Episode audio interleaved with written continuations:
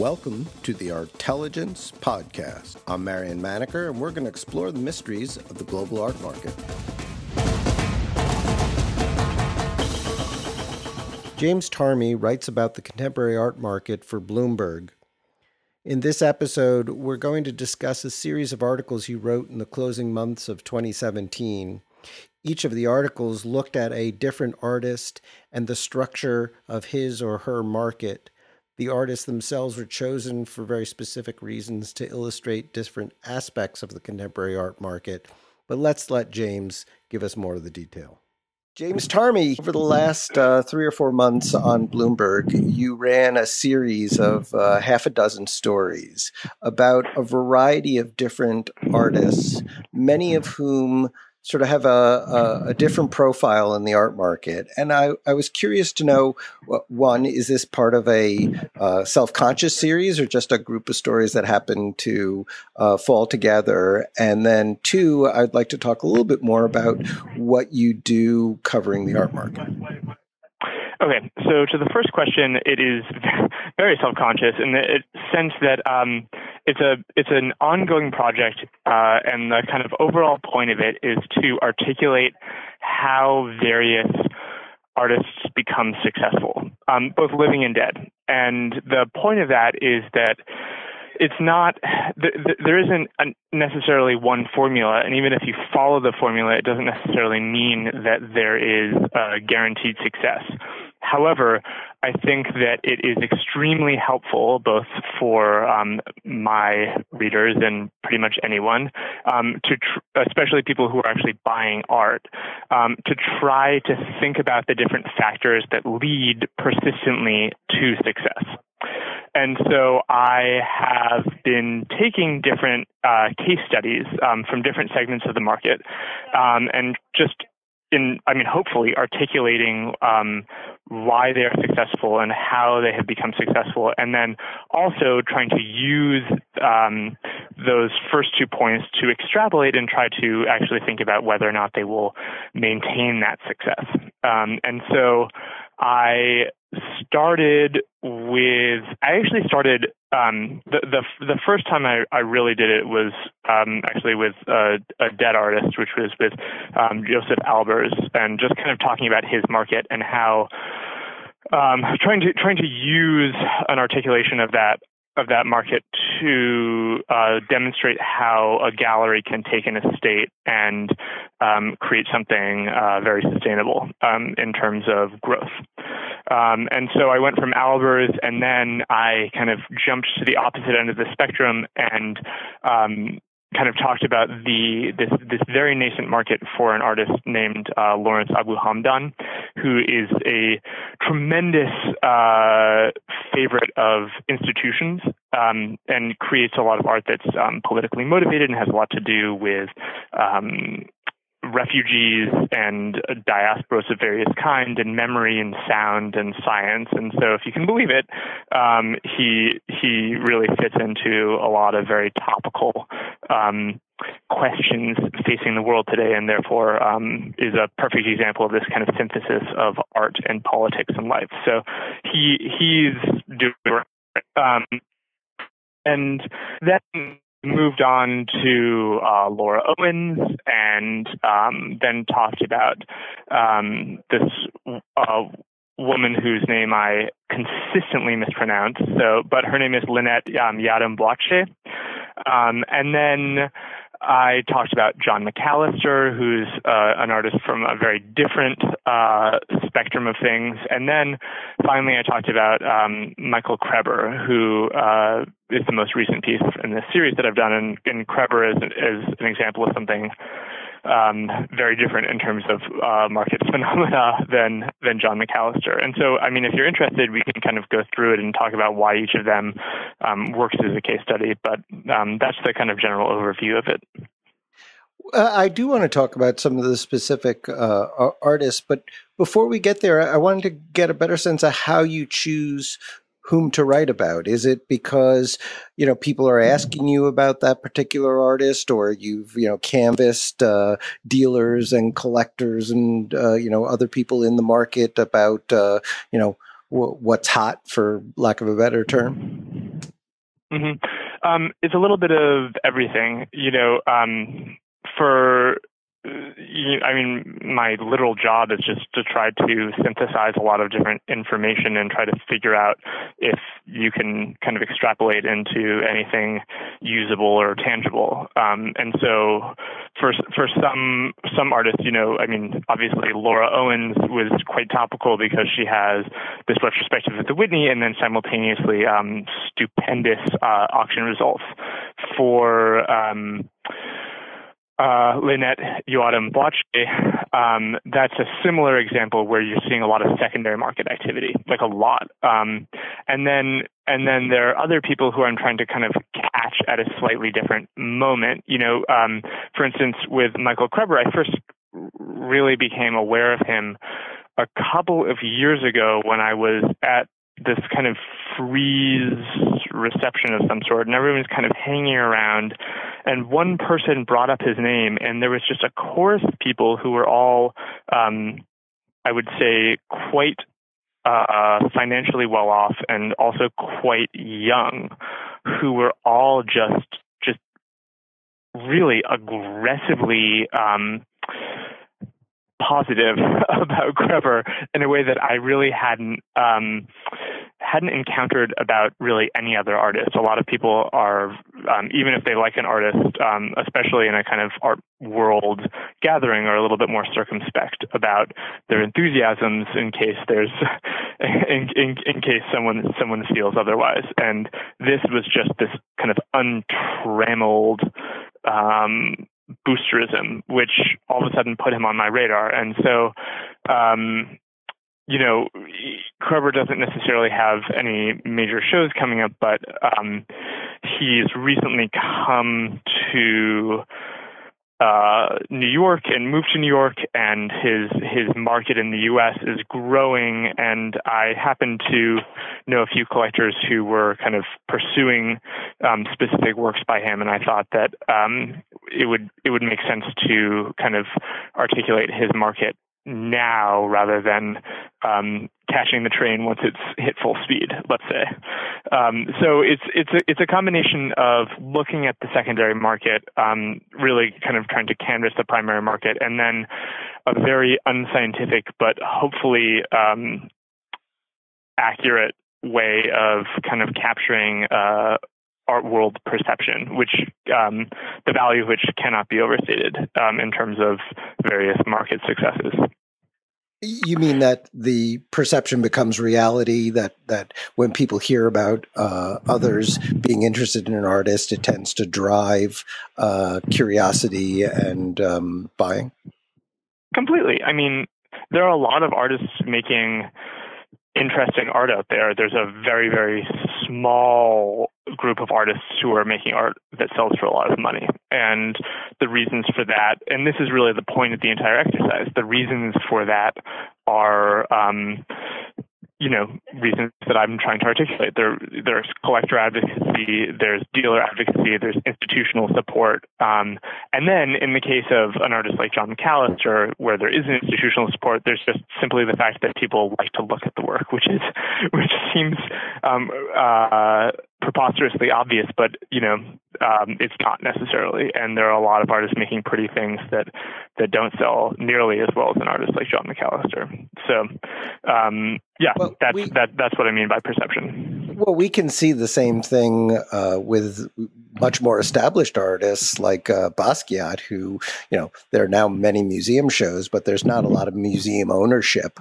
uh, of his work. And yet he's uh, an enormously successful market artist without uh, that underpinning, which everyone says is the, you know, absolute baseline essential to, to, to making it in the art world.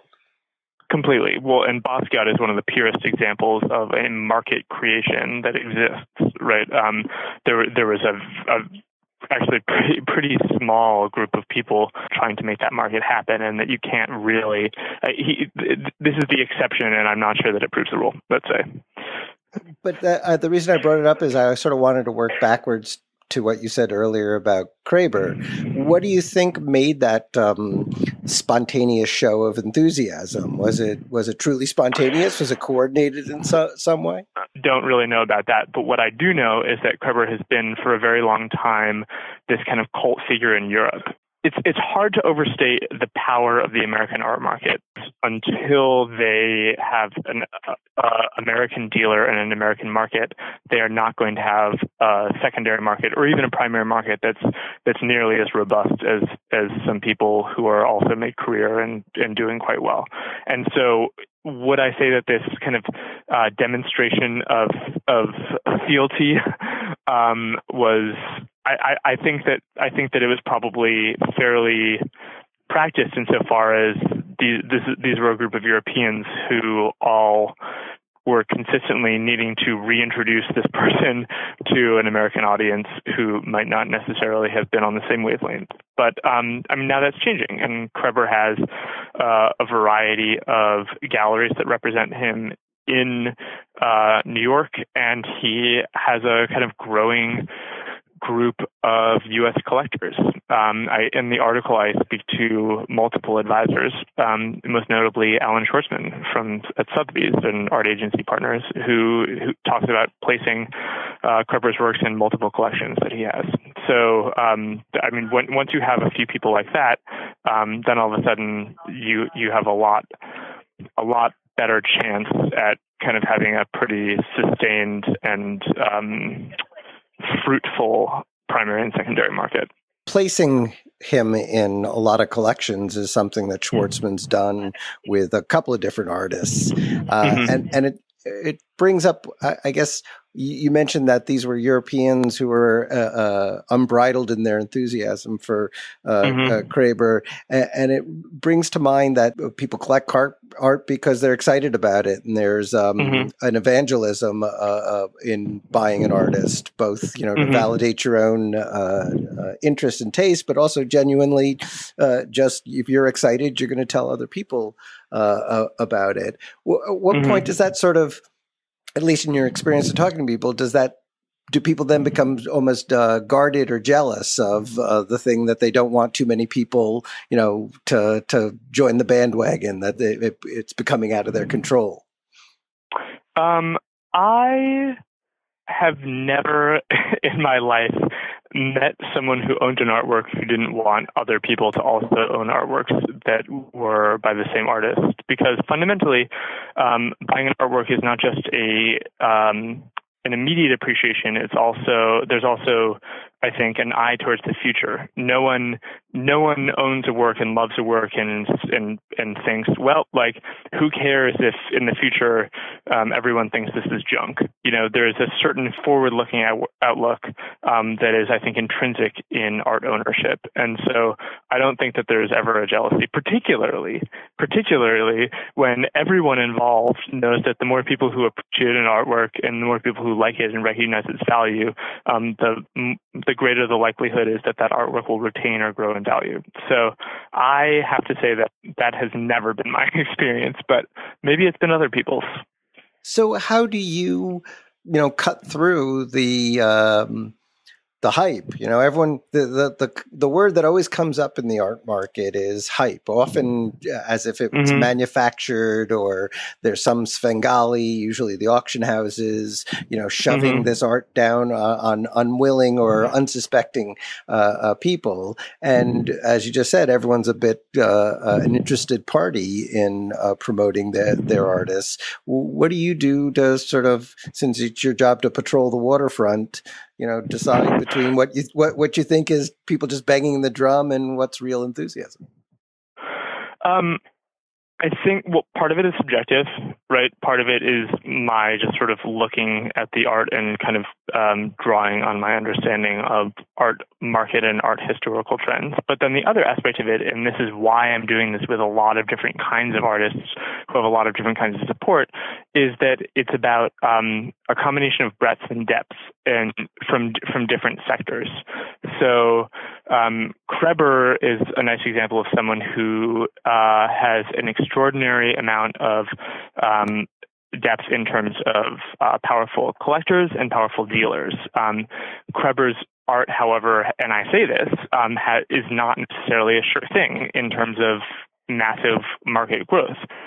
As far as Krebber is impenetrable oftentimes, or an extremely difficult artist to he doesn't he doesn't make beautiful paintings let's say.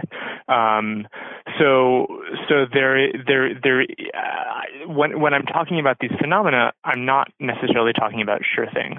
Um, so so that's that's Krebber. I mean, if we're looking at Laura Owens, she simultaneously is uh, has um, a lot of people who really kind of like it. It's like very visually appealing. She has all of a sudden an uh, kind of upswing of institutional support, but simultaneously, right, as I kind of articulate in the piece, um, Owens doesn't necessarily fit within any sort of kind of specific movement um, or group. Owens has these extremely, extremely wealthy and aggressive collectors um, who who are very excited about her. So, um, and and then and then with Lawrence Abu Hamdan, right, you have someone who has just an pretty much boundless institutional goodwill and who is also um, just a kind of very charismatic person. Um, and so he he is making these works that museums love that are basically nothing in terms of market costs right now, eight thousand, nine thousand dollars,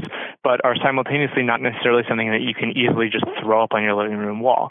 So, so the, uh, what I am person, how I'm kind of cutting through the hype, or at least trying to cut through the hype, is um, by articulating kind of um, how these people have real chances um, at at kind of sustained and um, robust markets, but but simultaneously, I think uh, by by really kind of going into, or at least pointing to, I, I, would say going into is maybe too grandiose, but point pointing to kind of where where they face hurdles. I think that there's there's some important caveats that are connected with it that hopefully means that I'm not simply just shilling for a bunch of people who um, a few people are really happy about, um, if that makes sense.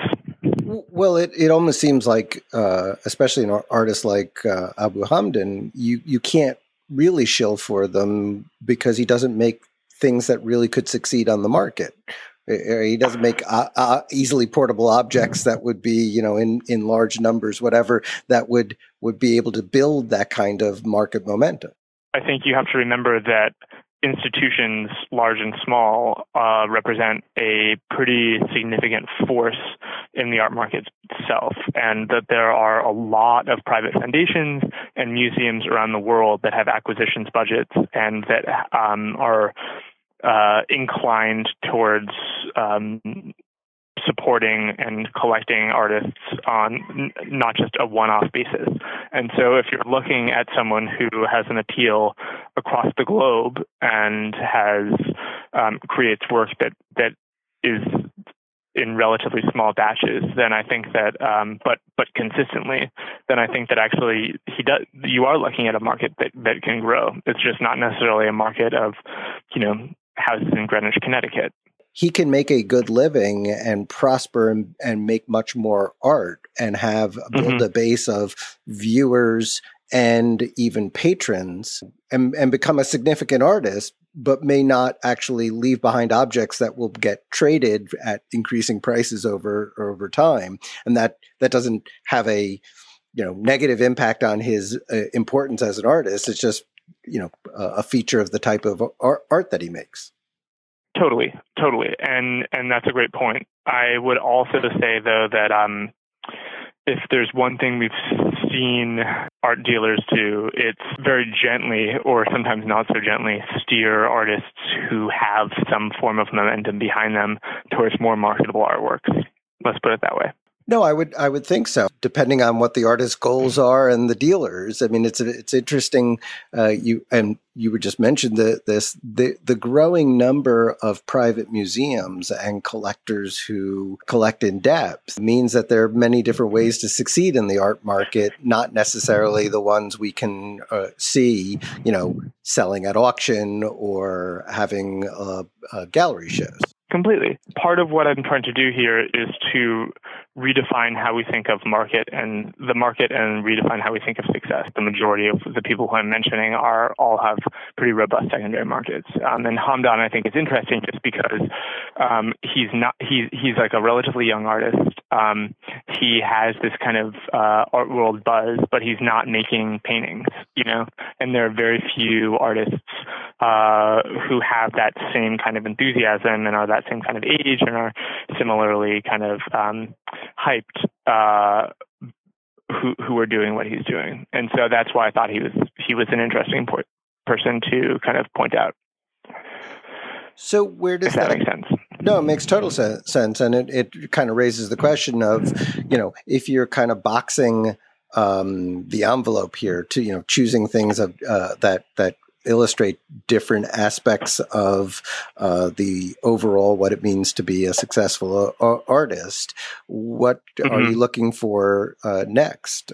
I take a uh, value investing approach towards uh, the art market, which is not to say a value investing approach towards art in, insofar as there are a lot of extraordinary artworks that are beautiful and interesting and art historically important that are wildly overlooked by the market as a result of their medium or their geography or their um, just whoever it is who is making them. And um, this is not to say that I'm like I think that people should go to far or I mean they can great whatever, but um, uh, go to far flung places. But I think that there are a lot of people who are right under our nose. I think that there are like if you look at photography, if you look at works on paper, and then if you look at and this is this is going to seem preposterous, but if you look at a lot of artists who did well in Europe um, in the kind of latter part of the 20th century, um, or in the middle part of the 20th century. Um, these are people whose markets pale in comparison to American artists, and um, it's it's it's really kind of kind of important to remember that um, in the 19 40s and 50s and 60s, um, when Europe was really literally rebuilding itself, um, the people who had the money to sustain uh, contemporary and um, kind of a retrospective market with the Americans. And so if you look at some people who did superb things and extremely influential things um, in uh, European museums in the 50s and 60s, even if they're American artists, um, when they had these American markets, uh, when, when they had these European markets, or um, primarily a kind of European base of people who appreciated them, um, that sort of stuck. And so I think there are a lot of people out there um, who merit some reevaluation and who not only merit reevaluation, but who are also um, kind of seeing uh, kind of return as as people really are going to um, many many different countries looking for things that sort of look like things we already know and value. Um, I think that there there's a lot more right here and a lot more enthusiasm suddenly for for artists who have been, if not overlooked, just not necessarily appreciated the extent that their their peers have. Well, we saw that in the art market about, uh, I guess it was 2014, maybe a little earlier. There was this explosion of interest in young artists, uh, especially ones who were sort of process oriented art- artists. And then mm-hmm. there was this dramatic shift to finding these overlooked historical masters. Uh, and, and you've somewhat just described that uh, process that continues uh, um, both with European dealers and with American dealers and some of the global dealers, you know, all trying to latch on to uh, artists who might, um, you know, rise in value. Uh, and and that's I would say that that is certainly great, and there have been really some very interesting people who've been unearthed. But after that um, backlash against young artists and a move towards quote unquote overlooked masters, um, there was simultaneously a need that I found a little bit excessive to emphasize why they were overlooked in a way that I found to actually um, oftentimes fall back resulted in people falling back on tropes um, uh, tropes that sometimes were in, interesting and true and other times um, were a little bit less compelling and so the the narrative necessarily that um, that led to a bunch of 90 year olds or a bunch of people um, who were not white men being found um, all sort of began to sound the same. And I think that that uh, might mean that some of these markets are not actually sustainable as people think. But that's a that's a different that's a different question. Well, uh, it, almost goes to the same question. Where I was uh, trying to get to is do you think the pendulum swings back to young artists, maybe of a different ilk? Maybe, you know, there are a bunch of figurative artists out, out there and, and we see more of that. I mean, there's, there's always a migration. Everything gets overdone and it sort of brings on the next thing. We, we less it with sort of historical schools. Uh, I mean, I'm sorry, schools of types of painting the way we used to see historically, but the same sort of idea of people gravitating towards um, different types of work uh, seems to be sort of a, a process. Yeah, I mean, it's hard to generalize because sometimes it, sometimes it works out and sometimes it doesn't. But um, I mean, I think that we have like we're in a moment right now where um, there, if if you're just looking at results, and this is sort of uh, why I focused on Lynette um, um, is we're in a moment right now where figurative painting by um, artists in the African diaspora are is is doing extremely well. Whether that can be sustained is a different question because when these paintings are going for more than a million dollars, you know, a million dollars is a lot of money, and um, there are very few people who can spend that kind of money, and there are fewer people who will spend that kind of money um, on work that doesn't necessarily have strong foundational underpinnings, aka um, there are very few people who can spend that kind of money and not necessarily be very worried as to whether or not they'll be able to get that money back. I'm less concerned with you know results and people proving it than the kinds of you know artists who are taken on by galleries and shown. There's just so much stuff. Yeah. And and and one artist's success seems to give an opportunity, which isn't a bad thing, to other artists who are very similar, either have a similar backstory or have similar methods or just look-alike mm-hmm. ar- uh, artists. And it's not mm-hmm. always so easy to tell which is the one that's, you know, if you're if, if we're working on the assumption that we're trying to help buyers sort through all this it, mm-hmm. it's tough to be a buyer. It's got to be tough to be in your position trying to think about what to focus on to explain to buyers that this is uh, significant. Com- completely. And um, the way that i justify that to myself is that is is returning to this idea of kind of case studies that the people who I'm who I'm choosing are are not necessarily the person to choose, but represent a certain series of phenomena that have have led to their success and could lead to further success.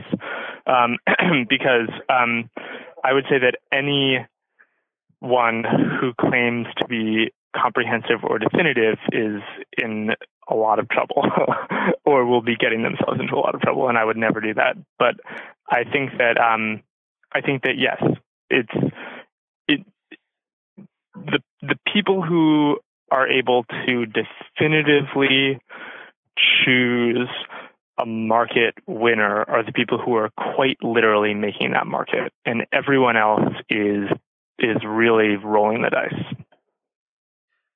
How do you mean that that they're uh, you know the kind of collector who's so confident and willing to stick with it that uh, by the sort of strength of their combination of support and eye that they're providing that kind of linchpin that uh, uh, uh, uh almost you know defines their the success of the artist? Yeah. Or i mean not necessarily a collector but also dealer right? If you know enough people who can buy something, eventually that support grows, um, or or at least in the short term. You know, the thing is that fundamentally, like what the the difference between the primary and the secondary market is the secondary market when it's not being screwed around with by interested parties is a way of literally testing how many people actually want the work who can't normally buy it. And so when an artwork goes crazy on the secondary market and auction houses and dealers are at pains to talk about the number of bidders who were participating in trying to buy that because that demonstrates and apologies if I'm being totally obvious, but that demonstrates how many people there are who can actually sustain this market, right? How many underbidders there are who are willing to buy these things. So fundamentally, right, like my saying someone can make a market is not necessarily that profound because if someone has the strength of getting a lot of people excited or basically continuing to pay for works until people get excited, then that is what we call making a market. Does it work all the time? Absolutely not. Is it one way to make it work? Yes you mentioned uh, and wrote about McAllister earlier, who is uh, an artist who seems to exist outside of what you just defined. Now, I, it doesn't sound like he has much of a secondary market, so he, he he's uh, uh succeeding without the um, public validation of people being able to see all the other people who are buying uh, there. So it, it, I guess it suggests that you can succeed without um, that demonstration. This is why I love McAllister's market. McAllister happens to be represented by very respectable galleries, right? So there is this kind of patina of respectability. Um, but he's also has a market that is basically the same as um, a flea market insofar as people are buying these, they like the stuff, they're holding on to it, they have no intention of flipping this to sell it. Some people might, right? I when I talked to James Fuentes, he said that he had in, in a decade basically handled ten resales, um, which is which is nothing.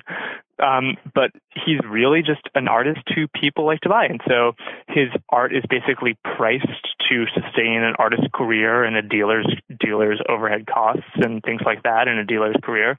But it's not it's not priced super aggressively and yet it does great. Right. And that's and that's just totally different than someone like Laura Owens. And yet it's it's it's a fantastic example of art market success. It's like, almost it's almost if you know that term that gets thrown around usually as a, a sort of damning with faint praise, calling something decorative. It, it's almost as if it's the positive side of of decorative of uh, you know people buying art because they like the way it looks, not as an asset yeah. or an investment. Yeah, this is this guy has really knows what he's doing. He has a wonderful um, academic uh, pedigree. He studied with important conceptual artists, um, and he uh, is is is making this work with the full knowledge of what it is. There's not a lot of jargon around it. There's not a lot of kind of um, people misusing theory that they read in college to try to make it seem somehow justifiable. It's it is what it is, and I think that that is wonderful, and I say that without any irony. Um, it's it's it's a it's an example of a real market that's being created.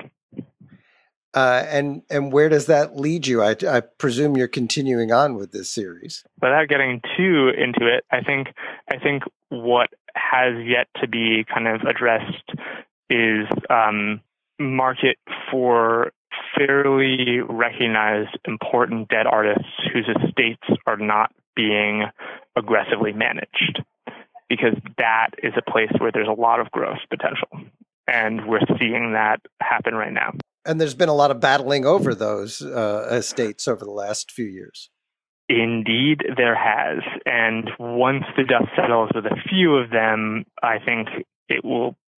I think it's it's pretty clear that that there will be some significant um, price changes. But again, you know, this is this is speculative, and what I'm I'm trying to do with these pieces is not to speculate who could become successful, but is I'm instead trying to look at successes, explain why they're they're successful, and talk about if they could continue that success.